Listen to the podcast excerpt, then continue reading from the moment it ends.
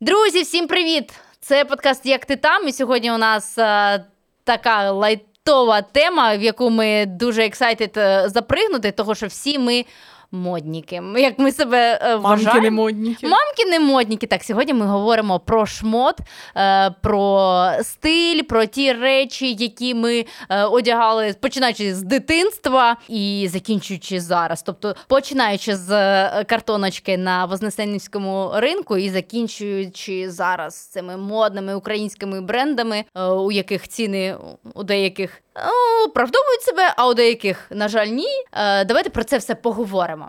Сьогодні наш склад нарешті повний після всіх тих епізодів, які ми впевнені, що ви послухали до цього. З нами сьогодні Аня, пряме включення зі Львову. У, всім привіт! Мамкіна модниця в ефірі. З нами Катя Є! і головний наш моднік Костя. Привіт, і Олечка Мішевська. Всім привіт! До речі, я як головна модниця Запоріжжя, я сиджу в сірому флісовому костюмі, який я не знімала вже три місяці. Що ви на це скажете? А? Ми тобою пишаємось і заздримо. Я як людина, яка ходить в офіс щодня, я дуже заздрю. Я думаю, що в наших умовах зараз це ще нормально, Катя. Катя, да, це нормально. Прийми себе такою, яка ти є. Дякую, дякую, друзі. Я це спеціально сказала для того, щоб ну от відчути від вас цю підтримку. А от уявляєте, що прямо зараз нас слухає хтось е, сидить у худі, як ти там. Пам'ятаєте наші худі, жовті, е, сині, і можливо навіть хтось в Америці, Я тому що сиджу ми в декілька худі навіть в блакитному Америку худі якраз. надіслали. О, точно, наша Аня по відеозв'язку. е, Я тільки Я що спочатку і не зрозуміла, що то да, наш це ж наш худі. Да, я вдягнула його сьогодні, щоб е, здаватися хоча б трішечки ближче до вас, тому що дуже сумую за Запоріжжям і за нашою компашкою.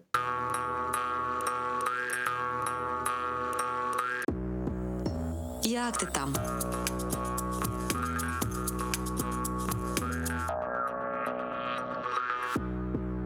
Друзі, коли для вас мода стала ну, взагалі, вона для вас мода, це важливо одягатися у щось трендове. Тренди для вас важливі? Для мене ні, бо я іноді не розумію ці тренди. Е, але мені завжди хотілося, щоб був. Була суперсила у мене, коли я така вмію поєднувати е, різні стилі, фактури, кольори. Це все. І я завжди знаю, що підібрати одне до одного, як це вдягти, де це взяти, і що мені пасує, що ні, і не мати жодних комплексів. Ну коротше, знаєш, як, як всі люди, я мрію про якусь ідеальну картинку, але це не стається чомусь, тому ну маємо, що маємо. А Не ти заходиш в Пінтерест? Типу? Да, але потім я думаю, що все, що треба, е, ну якби. Цю картинку треба розкласти. Окремо там кофта, окремо штани, окремо взуття. Потім я думаю, що для того, щоб купити мені штани, мені треба їх міряти. Е, Це треба кудись там, типу, іти, їхати, міряти після десятої пари, які мені не підходять. Е, я вже починаю розстраюватися. Кофточка, тут у мене, типу, вверху емочка, іноді есочка, тут у мене елічка. І воно, бляха, якщо це костюм одне до одного не підходить по розмірам. О, так, костюми важко Вот, купляти. да. Ну, типу, будь-які в принципі Навіть речі, які оверсайзи парно- іноді Да. важко. Да, ну типу, а у мене ще зріст вищий, ніж середньостатистична дівчина за е, параметрами будь-якого магазина всесвітнього. Ну, Я типу, тебе розумію, у мене нижчий. Вот, да. Я не знаю, де, типу, де, де вони міряють цих людей. Потім я думаю про те, що як воно виглядає на картинці, як воно виглядає на мені. Потім я думаю про те, що це треба чекати його міряти. Потім я думаю про те, що треба це повертати з онлайн-магазинів. І, потім ти просто виходиш з Пінтереста. Да, ну, типу, потім я думаю про те, що це треба листати всі ці магазини, шукати це все, одне до одного підбирати. У мене вже тут починає кружитися голова. Я така, я подумаю про це завтра. Я ніколи до цього не повертаюсь. Слухайте, ну реально наскільки було легше жити в нашому дитинстві, коли мамочка привела за ручку на ринок, ти собі на картонці поміряв двоє І в тебе які немає є. е, права відмовитися від цієї покупки. Абсолютно Тому ні. що є дві людини, які скажуть, що тобі йде. Мама і продавчиня, яка скаже: він же прекрасно, беріть, Обов'язково. беріть. Ти хотіла розповісти далі, якщо вже до слова. Значить, я прийняла те, що я не можу самостійно підбирати собі одяг. І після всіх наших Тебе одягає подружок... Денис. Ні, слава Богу, що ні, бо в нього е, три однакові футболки, ну, типу, один фасон, різні кольори. Ні, ладно, це 20 однакових футболок різних кольорів, троє джинс і три худі. Все, типу, це весь гардероб. В принципі, зручно, бо він займає мало місця.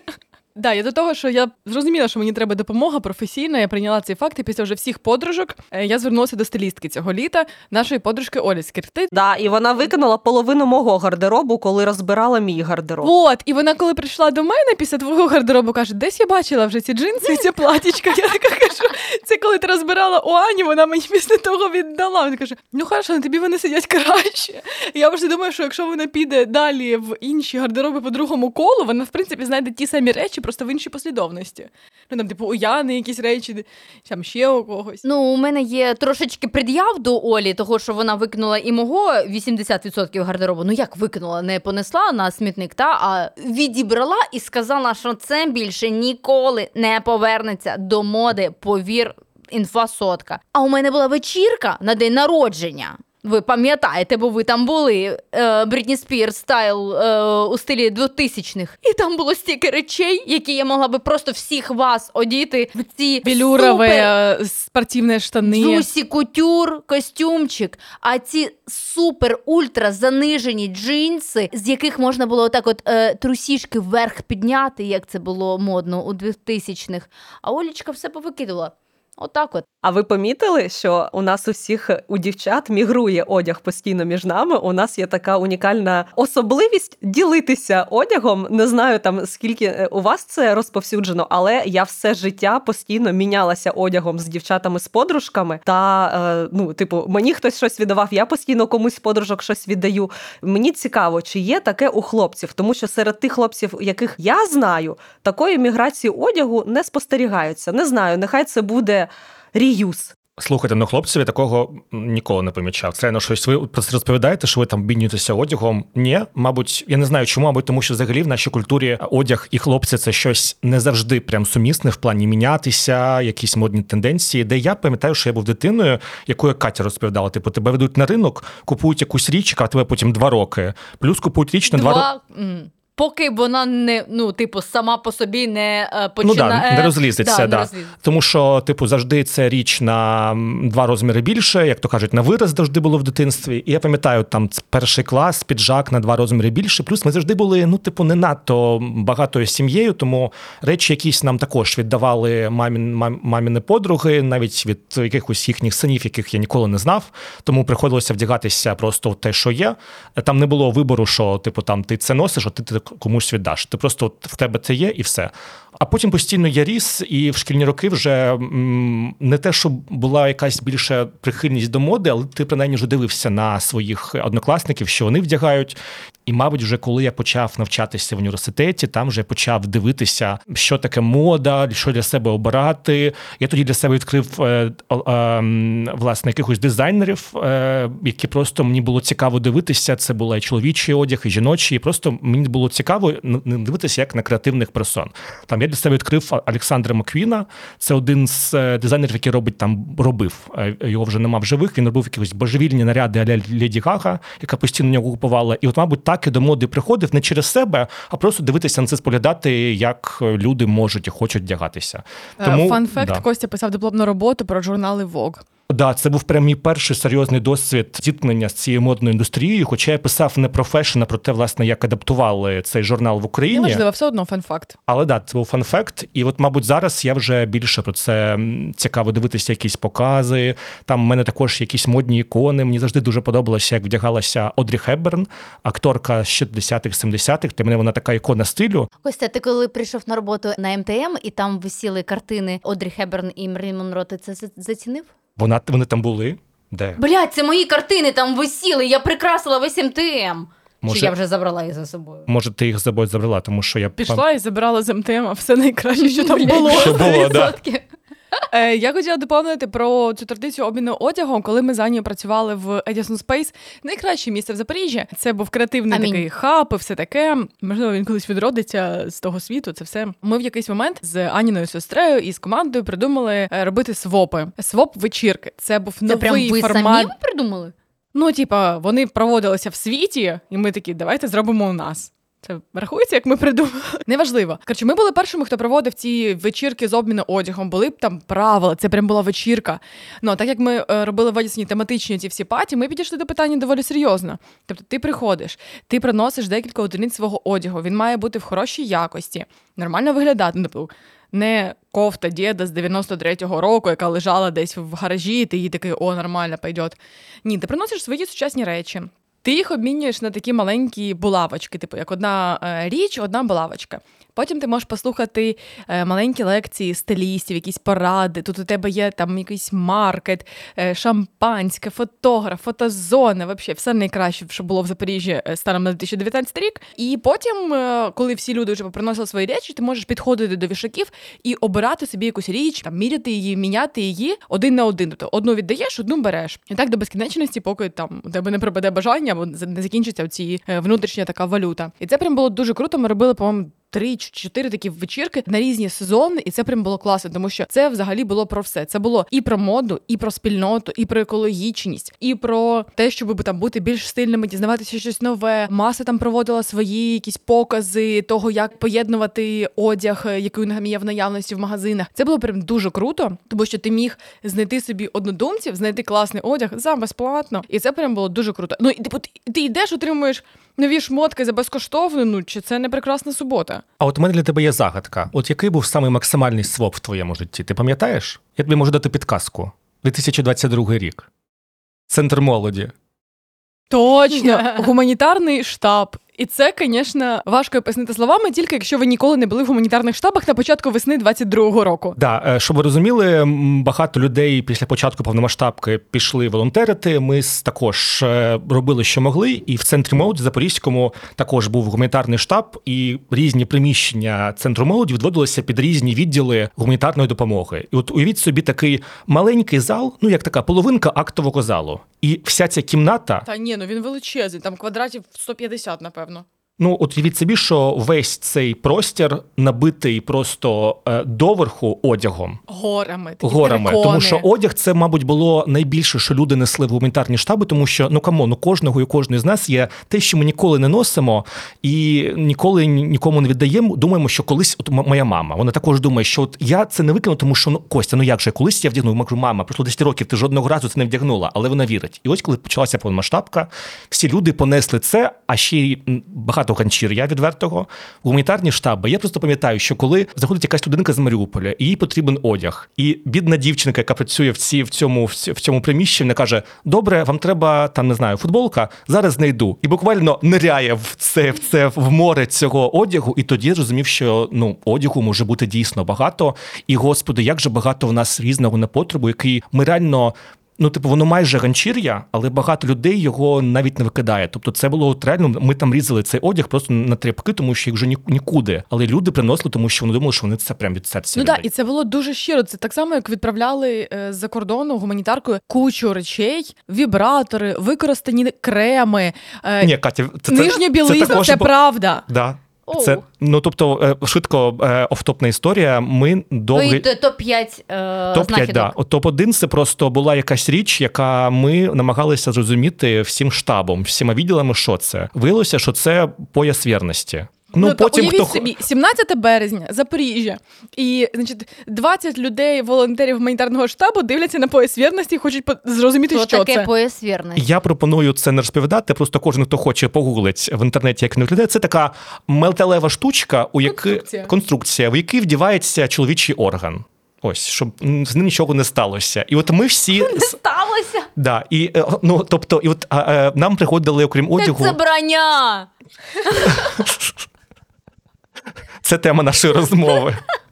І реально приходило багато, як Оля каже, з Європи різного непотребу. Там, приміром, нам при, при, привезли вії накладні, вже використані. І от ти думаєш, яка собі європейка сидить і думає, що ж я відправлю гуманітарною допомогою. Да. Українка біжить по в укриття, але вона обов'язково ж вдягне оці вії нарощені, вже використані європейкою, тому що без цього ж ніяк. Друга позиція, окрім поясу вірності, це були величезні, модні волохаті чоботи. І коли він має на увазі волохаті, це були вони не із шерсті, а із волосся. Тобто, уявіть собі, звичайні Тобто не, не як е, вівця.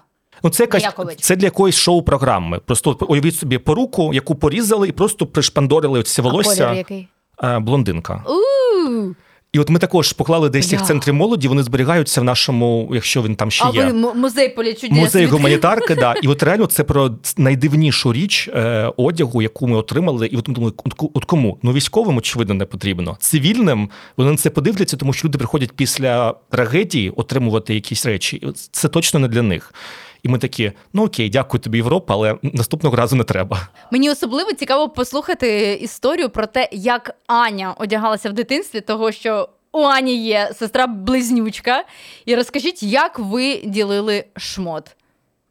Ну, по-перше, ми були жертвами трендів. Хоча ці тренди доходили до нас е, через 10 років після того, як е, наші сестри виростали з одягу. Ми жили в багатодітній родині, і більшість нашого гардеробу насправді там років до 13 це був одяг наших всіх там трьох старших сестер, які нам традиційно на початку літа його звозили е, з усіх там Домашній секонд-хенд.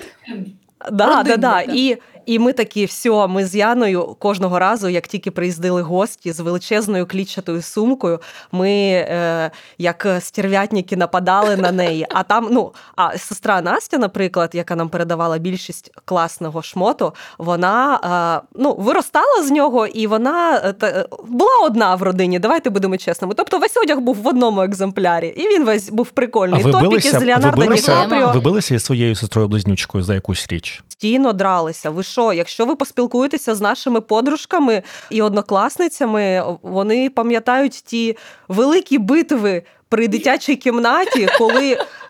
Е, Я, наприклад, хотіла вдягнути блакитну кофточку, таку кукей вона називалась, але її постійно хотіла вдягнути і Яна. І ці битви були доволі жорстокими, я вам так скажу. Зараз ми цього не робимо. Зараз я просто весь свій одяг віддаю Яні. Ну саме Тому тому ви просто роз'їхали, роз'їхалися по різних містах, щоб не було А Яна просто конфліктів. як найменша сестра в тій великій родині все ще отримує одяг на початку літа. Їй це подобається, Олічка. Хочу зазначити, що їй це подобається. Як людина, яка від тебе отримує одяг, який ти мені віддаєш, мені це теж подобається.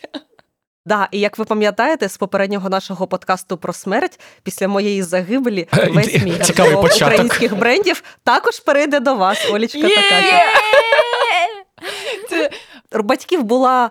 Певна стратегія, як нас відрізняти, і окрім того, що вони на всіх фотографіях нас клали мене зліва, а Яну справа, тому Чекай, дуже у вас- легко нас лайфхак клас. від- У вас було рожеві і, і, і блакитні?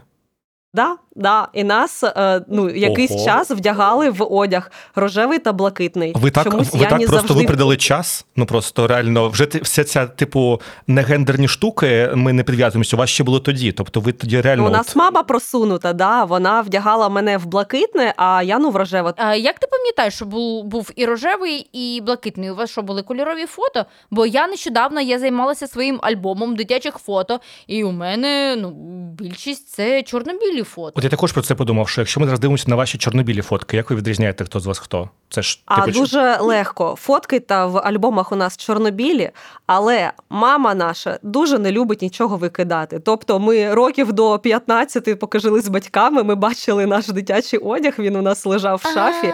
І я просто бачила, в нас були однакові е, сукні. Наприклад, в мене була блакитна, а у Яни була рожева. у вас було як у фільмах американських, коли ви змінювали одяг. Типу, обдурити батьків. Типу, сьогодні я вдягну рожеве, пускай вони думають, що я Яна. Ні, це найпопулярніше питання до близнюків, мені здається. Але ми цю фішку е, використовували лише там один раз в Коли поступали до універу, да, коли поступали на фізику твердого тіла в ЗНУ. Да, лише один раз е, я попросила Яну здати замість мене іспит. Ну і тут навіть не треба було придурюватися і перевдягатися, бо ніхто нічого і так не помітив. А ще одне стереотипне питання для близнючок. Е, У вас були однакові вподобання в одязі? Ну, загалом я маю на увазі. От було таке, що от прям ви дивилися на один якийсь тренд, і у вас прям от я хочу саме цю кофту, і Яна також каже, я також її хочу. Чи у вас загалом все ж таки сник- е, Да, смаки і різнилися? це, і це досі так. Нам, в принципі, подобаються одні й ті самі речі, один і той самий стиль. Ми по-різному можемо компонувати їх е, в своїх образах, але здебільшого у нас ну, однаковий розмір одягу і однакові вподобання. Тому Яна дуже радіє, коли я їй віддаю все, що мені набридло. І це насправді прикольно, тому що раніше в нас не було такої можливості, як в багатодітній там бідній родині після 90-х щось купувати те, що нам подобається. І коли ми вже виросли і почали самі заробляти гроші і купувати собі все, що захочеться на секондах. Ми влаштовували такі рейди, під час яких ми навіть на у секонді вже сварилися, хто візьме ту чи іншу річ, тому що вони завжди були в одному екземплярі. У мене два питання. Перше, чому ніколи Яна тобі нічого не віддає? Ну вона просто найменша Дуже дитина, тому все питання. віддають їй. Вона економить гроші, нічого не купує, такого, щоб можна було віддавати. А я, е, я загоюю свою дитячу травму, коли в тебе не було можливості купити те, що тобі подобається. І я зараз купую е, все, на що мені вистачає грошей. Тобто ти більший шопоголік, ніж Яна. І саме Зараз тому я ти думаю, віддаєш так. речі. Так, так, так. Я скуповую, вони мені набридають, і я віддаю. Друге питання: е, тобто, ваша мама, ваші батьки, у них абсолютно не було такої теми, щоб одягати близнюків однаково. Ну, може, на самому тільки початку, я думаю, здебільшого, тому що дарували на подарунки якісь комплекти однакові близнюкам. Нас, коли ми зовсім немовлятами були, одягали однаково, а потім одягали в те, що є, в те, що віддали сестри, і те, що там вже після десь 12 років ми почали ходити, як ви кажете, на Вознесенку на картонці міряти якийсь базовий одяг. Якщо пам'ятаєте, ще з'явилися конфісклади, на яких можна було купити дешевий китайський одяг. Це теж була тема до того, як ми відкрили для себе секонд-хенд на вагу. А до речі, я досі не вірю, що це були прям конфіскати. Це ж була типу легенда, що це було десь на кордоні конфісковано і тепер продаються в Так, магазинах. так. Але мені здається, що це була просто красива історія. Це був той же самий умовний прото секонд-хенд, який просто чи там новий одяг. Я не вірю, що це реально конфіскат був. Прошу зауважити, що Костя використовує терміни прото секонд-хенд. Що, що, що це таке? Ну щось, що було до секонд-хенду. Віддавання речей старшими братами і сестрами молодшим. Ні, я, я думаю, що це були просто великі закупки звідкись з Китаю. Вони чомусь е, казали, що це конфіскат, щоб здавалося, що вони супердешеві, бо вони такими насправді і були, бо вони були дуже поганої якості. Але Костя, там було настільки багато одиниць кожного товару, що я думаю, що це точно був не секонд-хенд. І пам'ятаєте, це було це Туреччина. І ще такі, да, да, тоді ми беремо це Туреччина, це обов'язково знаєш, Ну, так знак да, якості. Е, А, да. Більйо е, білоруського производства, або там mm. Білоруський трикотаж. білоруський трикотаж. Да. Ну, типу, це навіть я пам'ятаю. Це взагалі-то Італія. А, ні, да, да. Італія, ну це типу люкс. Це важкий люкс, як то зараз кажуть. У мене, до речі, є така історія про Італію. Я працював е, у магазині, який продавав взуття, і більшість е, взуття воно йшло дійсно з Китаю, це не було секретом. Але бренд був формально зареєстрований в Італії. Ну тобто, це насправді не так важко. Просто приїхати в Італію, що- щось там підписати, і в тебе бренд італійський. І коли до нас приходили покупці, казали: е, ну це ж Китай, да, правда, це ж Китай. Ми казали, ну, бренд італійський. Тобто формально це не було брехнею. Ти просто відповідаєш на питання. Тобто це Made in China, але типу, але бренд італійський. І от я пам'ятаю, що Італія ще в 2012 році сприймалася як щось таке, ну типу люкс, ну Італія, це ж всі ці бренди. Окей, питання глобальне до кожного по черзі. Починає Аня.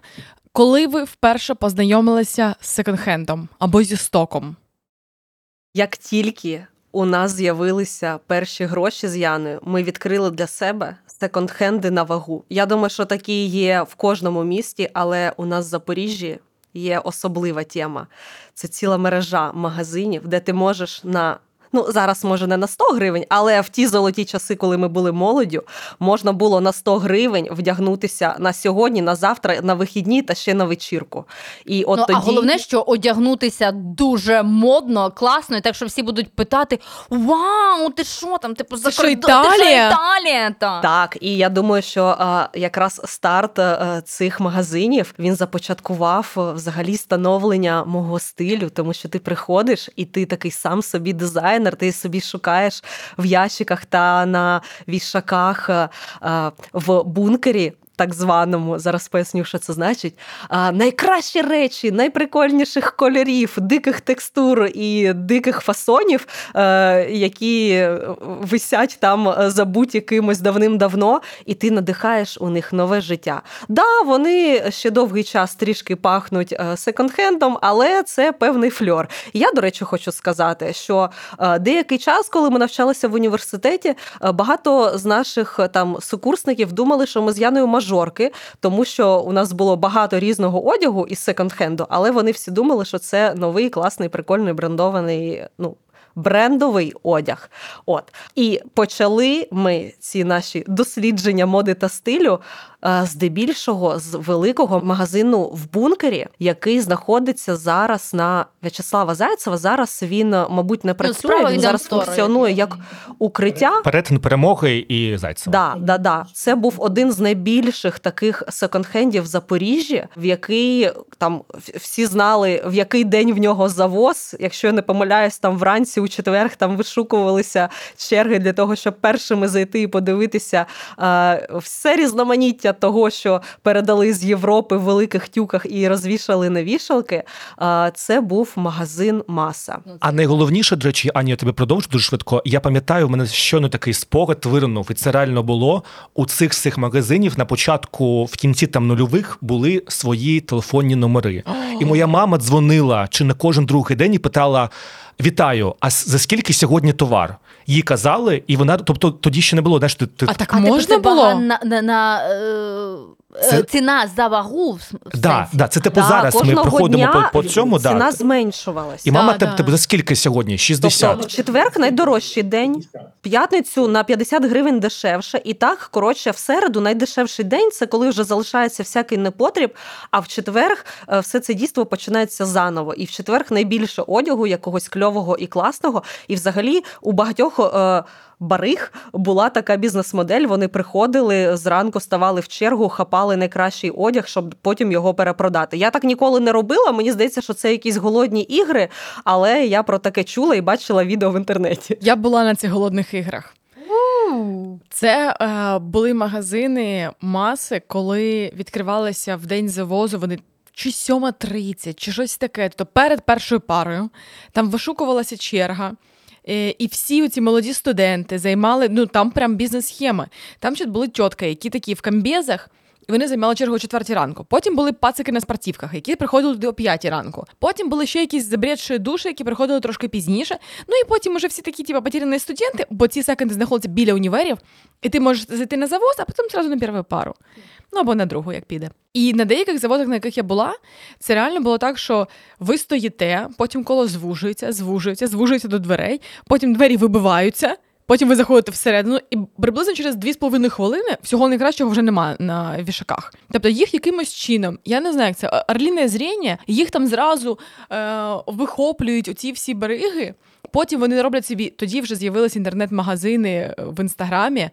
Е, і вони це все фоткають, виставляють, що типа е, курточка Nike. Не в інстаграмі, а ВКонтакті спочатку. Я вже Але застала Оля, я знаю, чому так. Тому Ну, що вибачте, у них була вибачте. своя людина у деяких в магазині, консультанти-консультантки. От я цю схему не знаю. Я Та там, мабуть, стільки схем. Та, звісно, ну я бачила схему ззовні, тому що я стояла десь в 25-му ряду. е, Потопане, в- зажоване. Ну да. Ну ні, ну насправді там в 25-му ряду тебе вже ну якби не могли пошкодити, тому що найбільше Мочилова було в перших рядах. Але да, ну типу, це були прям прям професіонали, які туди приходили, вони займали чергу, вони знали один одного, вони знали, хто Ще на це могли бути сімейні підряди. Типа були Бабусі о 5, а їхні онуки о 7.30. Можливо, але була спеціалізація. Типа тітки забирають все для жінок, е, пацани забирають спортивне взуття. Потім ще хтось забирає якісь там куртки. Тобто у них прям було куди бігти. Вони знали своє призначення в житті, на відміну від всіх нас зараз. Ну і да, і це, звісно, було прикольно. І Ти такий приходиш сюди, значить, там без 15.08 вибиваються двері, всі забігають, потім починаються ці голодні ігри. Е, Всі міряють тут прямо в залі. Тут ну які примірочні ви о чому? Е, Всі міряють прямо в залі. Реально там було, ну можна було купити якісь там, типу, кофточки, які легенькі по вазі, там по 5 гривень, по 10. Це було прекрасно. У мене є, я думаю, що унікальна історія знайомства із секонд-хендами. По-перше, вона пов'язана із героїнею о, нашого матеріалу Як ти там, який вийшов просто напередодні запису цього подкасту. Аня Октябрь е, це українська дизайнерка, яка увійшла в топ. Вона увійшла дизайнерок в топ 27 молодих дизайнерок, і не і не молодих, а навіть тих, хто вже довгий час працюють, на яких е, журнал Vogue американський покладає надії, що саме вони амбітні, неймовірні, круті, і що саме і що саме від них буде залежати, у що будуть е, вдягатися люди на ближчі роки. В її одяг вже одягалося багато зірок в тому числі. Хелі Бібер, співачка MIA і ну ще багато зірок. Історія в тому, що я з Анією в дитинстві дружила. Та десь в е, тінейджерському віці, як це називають, там 13. 15-16 років і трошечки більше. У нас була така компанія. Ми були три подружки: я, Аня і Каріна. І ми були дуже різні. Я була, ну я як я, ви мене знаєте. Ця в рожевому? Ні, на той момент не була. Я тоді ще була в пошуку. І, і насправді саме вони, Аня і Каріна, мене завели в світ моди, і саме вони для мене стали прикладом того, що можна одягатися яскраво, комбінувати речі, робити якісь е, ну, шари одягу, е, використовувати аксесуари і так далі. Бо до цього, типу, ну, футболка, е, джинси, все, пішла. А вони були такі от модні. Ми були одного віку, ми є одного віку. Е, але я коли дивилася на них, вони для мене були просто вау! Я реально захоплювалася їми. І коли ми почали е, дружити, я навіть себе почувала трошечки некомфортно, бо я була така ну проста, спортивна, без, без знань про моду, про поєднання кольорів. А вони одягалися круто. Але при цьому Каріна була із дуже забезпеченої родини, прям дуже. А Аня. Одягалася виключно в е, секонд-хендах. У неї історія з родиною ну, повністю повністю протилежна. Ну настільки, що а, Аня ходила читати журнали Вог в бібліотеку. Так, ну не хочу там і інші подробиці розповідати, але так, ну Аня була з бідної е, родини, але Аня мала такий смак, і вона могла одягатися в секонд-хенді так, що її було видно просто за кілометр, наскільки вона була яскраво, але головно стильно одягнута, бо яскраво можна пофарбуватися в е, зелений і тебе назвуть е, яскравою особистістю. Та? Ні, вона одягалася дуже стильно. Це завжди якісь такі були ем, великі аксесуари, прикраси, поєднання. Не просто один шар одягу, та? а це якийсь лонгслів, а на нього яка, якась там жилетка, зверху якесь кольє за, за копійки взято в тому самому бункері. Все було таке яскраве, класне. Ну, у неї, в принципі, зовнішність дуже яскрава. В- е, Вона така е, натуральна, оригінальна блондинка і максимально кучерява. І для мене оце от було, що вони обидві, Каріна і Аня, е, з різних е, слоїв, та, тобто одна з забезпеченої сім'ї. Інша ні, але вони обидві одягалися в секонд-хенді. І вони мені відкрили цей світ секонд-хендів. І- саме той бункер, за який і говорила Аня, я вперше зайшла в секонд-хенд саме ту- туди. І для мене було шоком, типу, взвішувати одяг. Пакетику його зав'язують на, е, на, на, на такий на бантик, щоб видути звідти все повітря, щоб воно важило менше. І вони мені показали, як можна там знаходити суперкрутезну сумку. А потім як їх там ховати, щоб їх ніхто інший не знайшов. Та-та-та-та-та-та. А ти потім пішла додому, просила гроші, повернулася і забрала це. І таке було, і таке було. І бо я приходила з е, пакетом речей, а мама мені така: а звідки в тебе ці речі? Я, ну, типу, подивись, така, мама а- така, типу, о, ну. А Катя така, а, а їх просто сховали минулого четверга, а сьогодні вони вже по мінімальній ціні, і саме сьогодні їх купила. Ні, була проблема з тим, що коли я мамі сказала, що мама це секонд-хенду, мама мене ледь з хати не вигнала. Бо для мами цей стереотип був. Бо ну, моя мама, як людина, яка тільки в 90-ті почала ну, отримувати гроші, заробляти. Ну, м- мої батьки також е, е, трошечки піднялись в 90-х, у них були гроші, і мама вривалася саме в Італію, Костя, саме в цю оригінальну Італію. Made а in тут, Italy. Так, а тут доця приносить секонд-хенд. І мама просто така. Тобто спочатку їй сподобалося, а потім така, все, воно воняє. надія родини. А ти така, мама, це теж Італія, просто це. Секонд-хенд Італія. П'ятирічної давнини. Тому Аня? да, для мене секонд-хенд відкрила супер українська дизайнерка Анна Октябрь. Отака історія. А, а от я хотіла сказати, що для нас в молодості секонд-хенд це не було щось таке е, постидне, зазорне, там купувати одяг. Як зараз у зумерів хтось знає, зараз вони скуповують секонд-хенди? Чи Ань, ми не зумери, ми не знаємо. ну, я думаю, що так. Але можливо, це якась окрема каста зумерів, які не настільки зумери, як інші зумери, і тому вони ходять в секонди, а не е, купують це десь на Аліекспресах.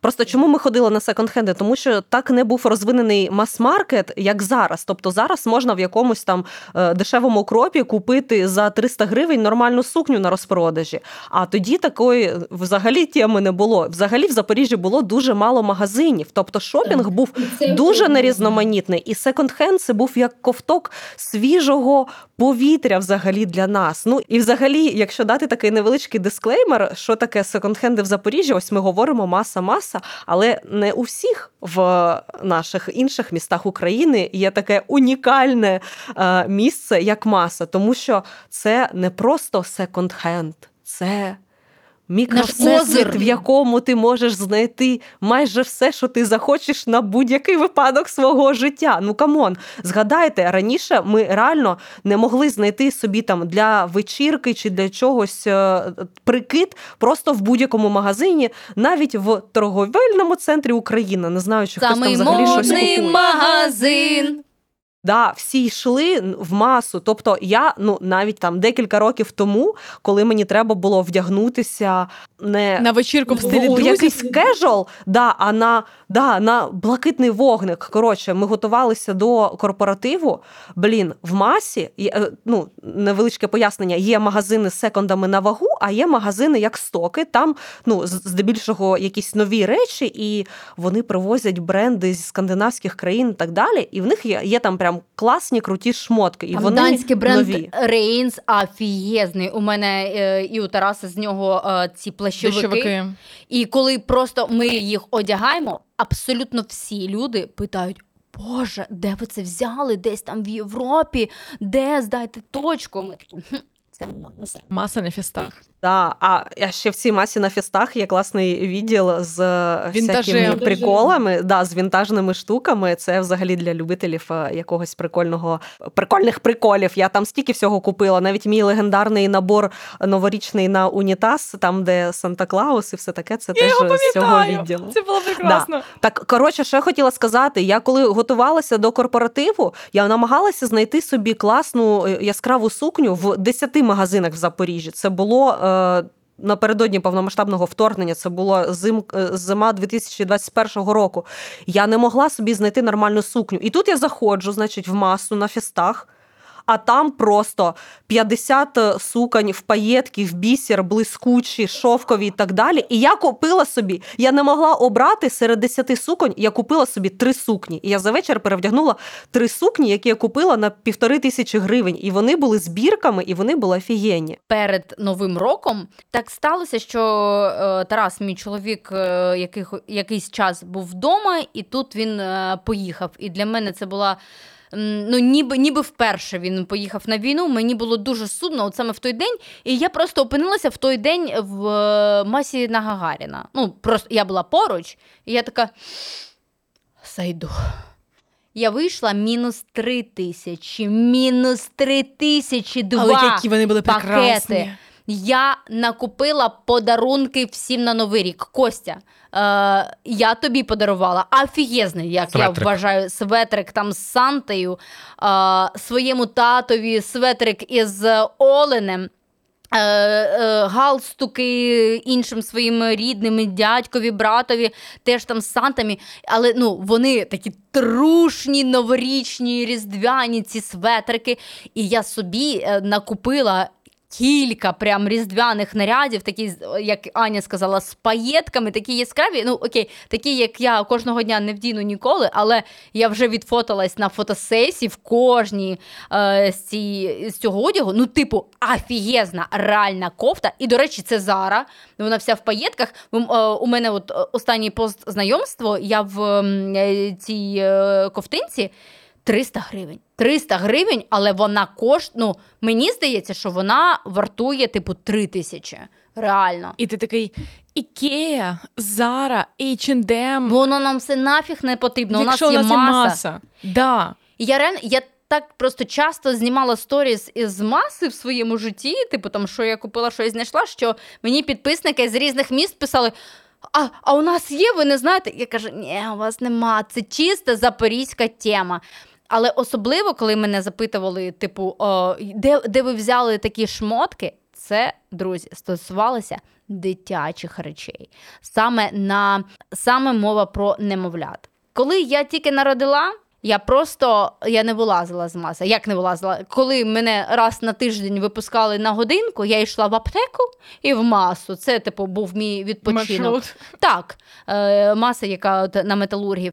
Так, у нас в Запоріжжі багато маси, просто Просто маса маси. так, маса маси, заспокойтесь, не заздріть, приїжджайте в Запоріжжя або повертайтесь в Запоріжжя. Скільки можна там сидіти, не зрозуміло, де у вас немає. Я дуже сумую, до речі, за масою у Львові. Мгм. Тут немає таких аналогів. Тут є якісь секонд-хенди, я в них навіть не заходжу, тому що Бо вони не ну, сексі, як виглядають маса. вони Скажи, взагалі не вау. Тому що бо вони не сексі, як маса. Коли ти проходиш е, з повз е, вітрини маси, ти такий, ого, що це таке? Там такі Да, модні ти- манекени стоять, що ти ну ти не розумієш, що ти заходиш, типу, в секонд, в комісіонку чи. Знаєте, на які найдивніші події від секонда я була? Колись ми з дівчатками ходили на показ мод в секонд-хенді. Це маса робила е, спеціалізовану якусь там вечірку, коли вони представляли нові колекції свого стокового одягу зі Скандинавії, там типу Данія, Норвегія, якісь там супербренди, назви яких я не пам'ятаю. Але це був прям показ мод посеред магазину. Там поставили крісла, якісь там лавки, була ведуча, стилістка, яка розповідала про кожен образ. Були моделі різного розміру, не тільки XXXXXXS, як на каналі Fashion TV, яке я дивилась в дитинстві з. А там були реальні люди, наші знайомі. Вони їх просто ну, типу, беруть людей з Запоріжжя, з інстаграмів, з вулиці, зі знайомих, нормальних людей, нормальних розмірів, реальних облич, це все. І вони ходили прямо це показ якихось обрядів. Це було дуже прикольно. Ми сиділи такі.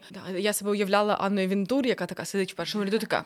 Ну, цей плащовік від Рейнс можна брати, да, такий Ну червоний. тому що наша маса вона руйнує реально стереотипи. І Я не закінчила, до речі, тему про е, малюків новороджених. Щоб ви розуміли, саме в масі можна знайти всі ті бренди, яких немає в Запоріжжі і ніколи не було, типу H&M, George. Ну, Джорджа офіційного це британський бренд для малюків. Його офіційно немає взагалі в Україні. Картерс це супер якісні речі.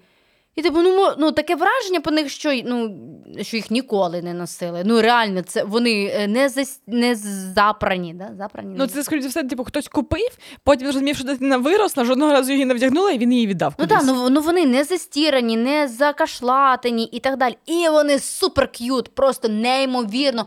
І у мене малий, от, типу, е, довгий час е, був одягнутий. Е, Ну, мабуть, 90% його одягу було із маси, і я завжди це постила як суперлуки. Там можна було знайти вінні-пухівські, е, типу діснеївські лінії, там від Ічіндема, того ж Джорджа і так далі. Там у нього був халатик і костюмчик. А я вже мовчу про е, Геловіни, які там можна знайти костюми для дітей завжди. На... Я так сказала, що малий колись одягався. Зараз я йому Це, типу, курточку за, три... за 300 гривень купила місяць тому H&M курточка. І е, всі, хто бачить цю курточку, кажуть: Вау, Марік, яка в тебе курточка? Тому що, блін. Це звучить все якось дуже рекламно, але маса це реально наша запорізька тема і наше запорізьке вау. Костя, твої стосунки з секонд-хендом, тому що скільки я знаю, у тебе нема такої глибокої прив'язаності до вагового товару, як у нас. Ні, ну реально нема. Я, е, я сказав, що типу мої відносини з е, одягом е, не були в дитинстві якимось супер е, міцними, неймовірними. Я пам'ятаю, до речі, що згадав, що в дитинстві ну, не те, щоб я дивився це, але я пам'ятаю, що ти вмикаєш вранці в неділю телек, і там іде якась модна передача. Я пам'ятаю, що тоді, мабуть, дуже класно ризикнув дизайнер Андретан, що він почав співпрацювати О, з новим каналом. Блін, коли... така прикольна передача то. Да, я досі не знаю, чи це дійсно він людину хапав з якогось торгового центру, чи це була якась постановка, тобто людина, яка хотіла реально там домовлялася з кимось, але це було прикольно, коли там хто не пам'ятає, або хто не знає, хто супермолодший не дивився ці передачі. Дизайнер ходить по торгівельному центру київському, знаходить людину, яка хоче повністю кардинально свій імідж змінити, і змінює її. Це така передача Ну, на типу, платить за, ці, е, за цей шмот. Да, і це типу умовно, що ми пройшли по, по всім магазинам там умовного глобуса, е, щось їм- йому або їй знайшли, і і ось, типу, новий образ. А ще пам'ятаю, була здається, на такому такому ж е, каналі або на іншому, або здається на інтері програма Модний вирок, там, де також приходила людина на передачу. Вони Але ж це не нашинська, ні? Ну, це яка е, ну, це здається адаптація з британського була- формату. А. Просто нас адаптували. І там була україномовна. До речі, зараз я також згадав україномовна е, прокурорка, яка типу хейтила все, що людина вдягала, і була російськомовна Маша Єфросіньна, яка захищала завжди цю людину. Типу, це був умовно такий суд, що типу прокурорка. Прямо це Маша Єфросініна була? Да, це була Маша в українській версії передачі. І я зараз пам'ятаю, що типу була умовно така біч, е, прокурорка е, україномовна, і ну, як я кажу, типу, і наша, типу, з народу, типу, людина, яка ну, типу, людина, яка дивиться канал Інтер, вона скоріше за це буде захищати людину, таку, яка псу, тому що ну, типу, по-хорошому ми можемо носити те, що ми хочемо. Це не обов'язково мають бути мають бути дизайнерські речі. І зараз я розумію, що це можливо не був був такий прям елемент пропаганди спеціальний, Але, але, все одно це було да. класний. Я пам'ятаю, що да, також ми не те, щоб це дивилися, але це було, ну, типу, як мій спосіб стикнутися з модою. А те, що ти, Оля, питаєш, я пам'ятаю, що секонд-хенди змінили моє уявлення про те, що одяг може бути не квадратним. Ти коли йдеш на ринок, ну, типу, це зазвичай квадратний одяг, незважаючи на твою статуру, чи ти товстенький, чи ти більш худенький, завжди такі, ну, типу. Я це називаю квадратний одяг, да. А виявляється, що можуть бути різні речі, е, фактури. І ще пам'ятаю е, 12-й рік, коли я зрозумів, що секунди реально виграють з усім цим, тому що я тоді декілька разів сходив, е, не знаю, чи він досі є, в магазин Collins, і я тоді зрозумів, що деякий одяг їх виглядає класно, одне прання, і він вже не виглядає класно. А секонд-хенди. Він шиється на той ж фабрики, що це Вайкікі, яке поруч з ним в а, молі. А говно ще Е, І це теж Турція, до речі. Е, Туреччина. Туреччина, та сама, яку ми колись. Турція. Я думаю, що можливо навіть це не Туреччина, а щось типу наше, просто це видається як Туреччина. А може Але насправді були часи, Можливо, коли е, ми з родиною в Туреччині такі вау, вайкікі, ми одяглися в вайкікі, ми самі модні. А зараз те вайкікі, яке у нас, я, я не впевнена, яке воно було тоді. Ну, але мені здається, що то була типу трушна Туреччина, бо ми її носили багато Ви розумієте, років. що ми зараз е, перетворюємося, ну, типу, не зараз, типу, в цілому ми перетворюємося в людей, які кажуть, а от коли, да, це Оля. Олічка, а це правда так? Оля, ти Оля, це чому ні, ти зараз вибачте, будь ласка, це колись шили найкраще. краще. Друзі мої, я вам таке з- ні, ні, ні, Костя, ти мене послухай, будь ласка. Просто- просто- 2008 рік. США. О, мені було 11 років. Мені було Олічка 18 років. Я там купила дуже, дуже багато шмоту. Типу, всю зарплату, яку я там е, заробила за 4 місяці, я все то конвертувала в шмот і привезла шмотом. Є речі, Ти відкрила речей, свій секонд-хенд у Маркової. які я досі ношу. А багато речей я викинула після першої евакуації в 2022 році. Го- Господи, я Коли вже була коли, коли це, блядь, початок війни був, я вже забула. Та так от кросівки я викинула в 2022 році з 2008 року. Ага, на секундочку. Зараз ті самі Адідаси, я через рік і просто дивишся, і типу, ну що це за гімно? У мене розлізлося все. І так і бери і Найки, і Пума, і так далі. Але в мене питання а до Олі. шили, блядь. От про це. Чому ти зрозуміла, що ми ведемо себе як старі лише на енному випуску нашого подкасту? Здається, Я ми це робили з першого разу випуску. Вірю в те, що ми молоді, сильні, незалежні, і ми не будемо тими людьми, які. Ні, мені подобається, що вона що вона як сама молодша з нас. Е, через це, типу, зараз так, я саме тому тільки і зрозуміла, що так, я перетворююсь ту людину, яка каже, що да, раніше Мені було. Здається- роки Перший Да, випуск нашого да. подкасту почався словами: А пам'ятаєте, як колись було? Ми мудрі, а не старі. Я хочу в це вірити. Так, Олічка, ми не старі, ми мудрі. І я не вважаю, що раніше було краще. Ось моє насправді особисте е, відчуття це те, що зараз часи набагато більш перспективні, і у нас набагато більше можливостей, ніж раніше. Тому що тоді ми були, е, знаєте, так обмежені фінансовими ресурсами, географічними, і взагалі у нас було менше свободи. Да, ми раз на тиждень їздили е, в бункер, купували одяг на вагу, а потім я а вечорами. Ходимо просто кожного дня. Це, це метаіронія. Раніше ми їздили в секонди, я потім поверталась додому, прала ці речі, їх відпарювала, сиділа, дивилася вечорами е, пліткарку на секундочку, тому що це серіал, який сформував мій смак до одягу. І я намагалася з речей із секонду зробити щось більш-менш схоже на те, що зараз в тренді і в моді, і те, що носить Блейк Лавлі, е, щоб хоч Нормально. трішки виділятися в школі. Я Ну, в своїми рученьками Тобто ти була за Блейк? перешивала. Ти за Блейк? Я Ні. була за Блер. Ти за Блер, а Да. ти Аня за Блейк, да? Ну, за Сирену. Ну да, мені сирена більше подобалась. Я теж за Блер. Оля, дай п'ять. Боже, про що вони? Костя, ти що, не в темі, в сенсі? Ну я знаю про Боже, цей я тепер серіал, хочу але я не переглянути дивився. Хто Глянь на це? нього, який він чекбас. О, якийсь Бен Хамфрі. Насправді до того, як а, а, почалася а, пліткарка в Америці і її переклали українською, а, моїми там кумирами зі стилю був серіал Мятежний шлях, якщо пам'ятаєте, Rebel the Way. Ну, типу, всі ці заніжені Да, джинси, топіки. Він, він здається, якийсь латиноамериканський, да? щось таке там. Він здається, Так, не так, так. чи Це було щось після дикого Янгола. Я хотіла сказати, що раніше треба було так багато перешкод долати, щоб хоча б трішки наблизитися до того, як ти хочеш виглядати. А зараз все, що нам треба, це зайти в інстаграм, і таргетована реклама сама тобі запропонує все, що О, ти так. ще не встиг вигадати, все, що ти хочеш купити. Ти тільки е, кажеш вголос: мені потрібні високі е, джинси е, з високою талією та Так є. широкими штанінами темно-синього кольору кольору. І все, і в тебе вже 10 таргетованих реклам, і ти маєш тільки витратити достатньо приємну кількість грошей, щоб купити те, що тобі підходить за розміром. І не треба це е, перешивати, перемивати, перепрати після себе і так далі. Я думаю, що зараз, коли нам вже більше 30 років декому, і у нас є справжні роботи і зарплати, то у нас більше можливостей. Мені подобається той час, в якому ми зараз живемо. Хоча я дуже з ностальгією згадую минулі часи. У мене швидке питання: це бліц опитування. Найдивніша річ, яку ви коли-небудь купували в житті. Ой, Оля, в мене так багато таких речей, що я навіть всі не перелічу. Я взагалі Вибери все, одну, яка перша дивно і криво лежало, я все купувала.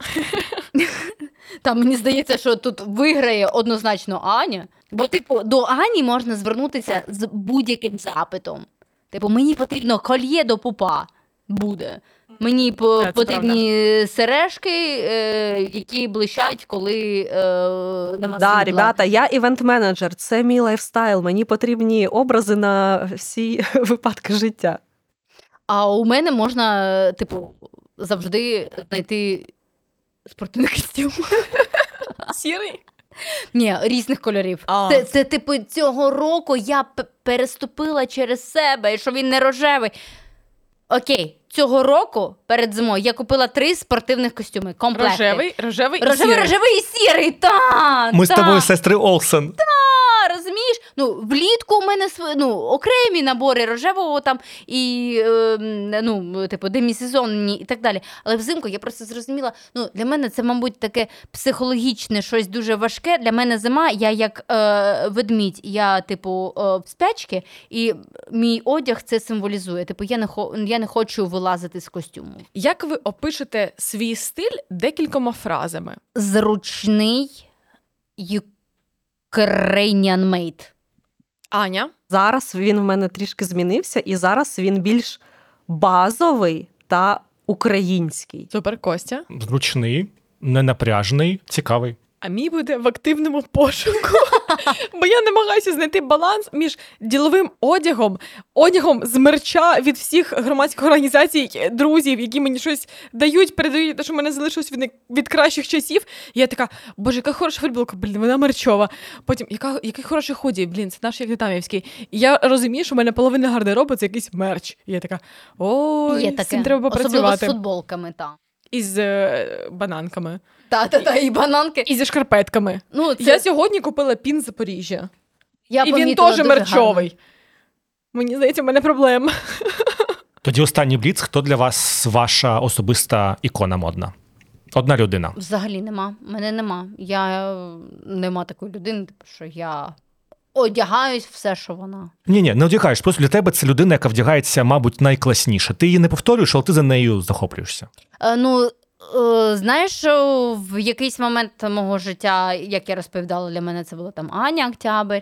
І не те, щоб типу наслідувати, а просто, типу, це я розуміла, що це не мій стиль. Типу, ну мені подобалось.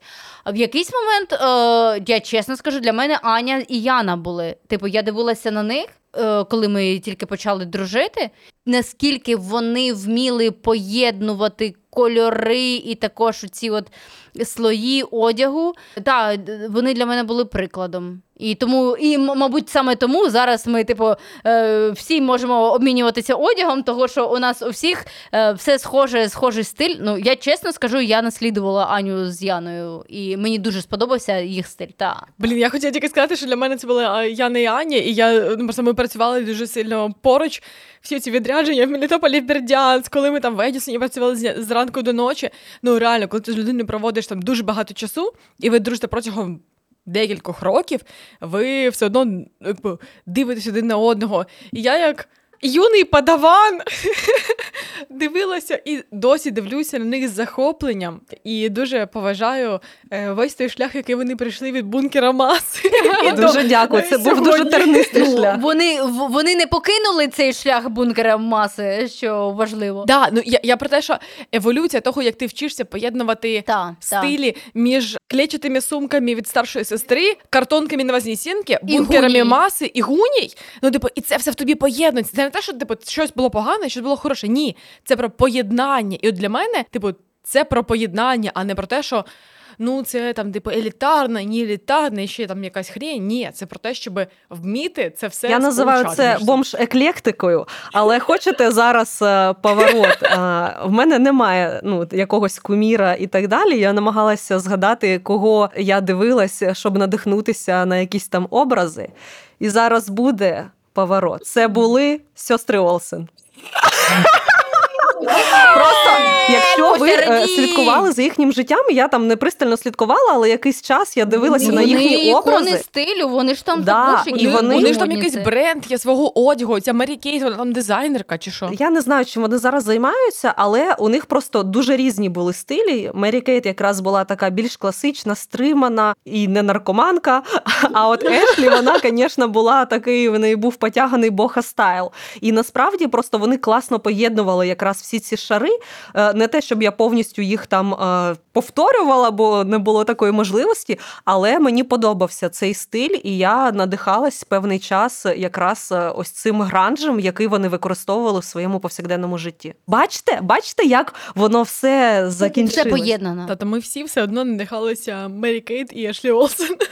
Ну і взагалі, говорячи про сьогоднішні дні, я вважаю, що варто зазначити, що кожен з нас з вами стали такими просто фанатами українських брендів, Да. і ми постійно ділимося один з одним посиланнями на те, що ми знайшли.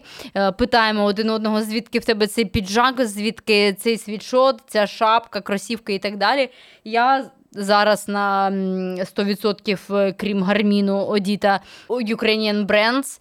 І я прям поставила собі це за ціль одягатися в українські бренди. Але є один виняток, типу базові речі, які чомусь, на жаль, ну я ще не знайшла українських брендів, е, у яких це типу було доступно. Ну, я маю на увазі майка. Знаєте, типу, просто майка за такі кошти, як в H&M чи Зарі. Ну, да, нема. тобто Не за три тисячі гривень. Так, е, ну, типу, е, українського бренду Майка буде коштувати 700 гривень, а в Зарі вона буде коштувати 300 гривень. Ну, є різниця. Так, у нас зараз немає Зари і Чендема, ну в Запоріжжі так точно. Але коли я там буваю, е, то я там е, купляю саме оці от базові речі. А все, що таке, типу, стильне і прикольне, я е, надаю перевагу українським брендам. Я краще кладу кошти, ти- інвестиції, так би мовити, в українську економіку. А, я, до речі, тиждень тому була в Зарі і, і в Іспанії, і в Польщі. І я така ходила, не могла нічого собі обрати. І кожна річ, яка мені трішки більш-менш подобалась, я така: я знаю, де це купити в українського бренда. Так, і це я бачила українського бренда набагато кращої якості. Так, і це в мене вже є. Я купила українського українського бренда. І ребята, я вам кажу, українські бренди зараз просто розривають е, іноземний мас-маркет. Е, Я, звісно, дуже хочу, щоб е, Зара повернулася в Україну, щоб не плакав мій хлопець, який тільки там може купити 10 однакових білих футболок і казати, що вони всі різні. Да. От, але я цілком. Е, Щаслива і можу обходитися без H&M і Зари в навіть в нинішніх реаліях. От я для себе всі потреби зараз закриваю українськими брендами, навіть із інстаграму. Я навіть не заходжу на їхні сайти. Я прямо в інстаграмі все замовляю. Я пам'ятаю, як я приїхала жити в Польщу у 2017-18, я така із Запоріжжя переїжджаю жити в Європу. Я така, боже мій, це Бо я живу в світ. шопінгу. Да, я живу в шопінгу. Ну, тобто, у мене була там як волонтерська стипендія 3 копійки, і я така. Боже мій, я в злотих це можу купити собі, і це Zara, H&M, і воно все у мене у дворі знаходиться цей мол, і я така вау, це неймовірно. А я можу кудись полетіти і там теж щось купити. Така вау. А потім я повертаюся в Україну. Дуже швидко приходить час, і я така 2023, я все можу знайти в інстаграмі. Так. Така, так, це я куплю у Матіко, це я е, не знайду в масі, там точно була нова колекція. Я приїжджала тут на Гагарі, тут бачила на вітрині. Так, тут можна тут е, щось подшамані, там щось Аня віддасть. Ну, в принципі, проживемо. Я, знаєте, наостанок хотіла поділитися з вами такими, типу, цікавими фактами, спостереженнями е, щодо мого чоловіка Тараса, військовослужбовця. Він. До повномасштабки він дуже любив зелений колір. Ну, типу, багато у нього було речей такого яскравого зеленого кольору. Зараз е, у нас просто заборона на всю родину купляти щось зелене. Типу, у нього абсолютно немає цієї військової романтики. Він і коли приїздить, він ніколи не вдягне нічого військового. Типу, все своє цивільне. Він просто його е, пестить, е, е, лілеє і так далі. Е, і він сказав, що він ніколи більше в житті не буде одягати зелений одяг, і він проти того, щоб і я і малий його одяг. Ну, це, це не так, щоб типу, ну, на- він нас вижене з родини, якщо там ми його одягнемо щось зелене, але типу, да. Е, Ти маєш на увазі відтінок хакі, правильно я розумію? Ну, в В цілому зелений. Все, от прям все зелене, того що ну, у нього там всі відтінки зеленого є реально, і все. Ну, йому психологічно вже важко виносити зелений колір. І, типу, він, коли приїздить додому, він радіє вдягнути свої е, домашні речі інших яскравих кольорів. А він раніше дуже любив яскраві кольори. Але у нас є така проблема. Він мені дуже подобається в хакі кольорах і в цій військовій естетиці. Я коли бачу його в, у, в військових обладунках, ну я про вибачте, я просто течу. Ну, типу, блядь, це мій чоловік. Я просто взагалі, типу, я така, Зай, ну може ти не будеш відмовлятися від е, цього хакі стайлу? Ну, або хоча б ну, оцього такого ну, трошки мускулінного стилю. Ну, окей, навіть не хакі, але окей, чорного, сірого, але е, ну такого військового. Ну, ви розумієте, про що я зараз такого багато там е, штани, куртки, оця от карінтія, коли його в карінті, яку також Боданов носить, бачу, так, боже, зай, не знімай, будь ласка. Ну, так от змінилися е, смаки. Чудовий у нас вийшов сьогодні випуск про шмотки, трішки поностальгували. Але те, що ми можемо взагалі дозволити собі продовжувати ходити як цивільні, в тому, що нам подобається, обирати собі одяг в магазинах, почувати себе комфортно та головне безпечно. Ми дякуємо за це нашим збройним силам України, і в тому числі і Тарасу, який через цю кляту війни тепер буде ненавидіти свій улюблений зелений колір. Дякуємо всім військовослужбовцям, які боронять нас на фронті. Слава Україні! Героям слава. Слава Україні! Смерть ворогам! Боже, боже, я, я І просто... ще раз! Слава Україні! Смерть ворогам! Україна! Понад усе! Понад усе! Понад усе! А, я просто хотіла ще додати, що і хай вже скоріше зелений колір не буде асоціюватися з Україною. Друзі, дякуємо всім, що були з нами. А ми нагадуємо, що якщо вам подобається те, що ми робимо, те, що ми вам тут пиздимо, те, що ми пишемо в інстаграмі, ви можете підтримати нас, задонативши нам на Монобанку, або стати нашим патреоном, або Олічка. Які ще є опції? Або можна стати нашим спонсором на BuyMeACoffee, або можна просто закинути нам де завгодно. Скиньте, будь ласка, свої просто будь-які реквізити, і я вам дам будь-які шляхи, де можна це зробити. Дайте грошей, Па-па.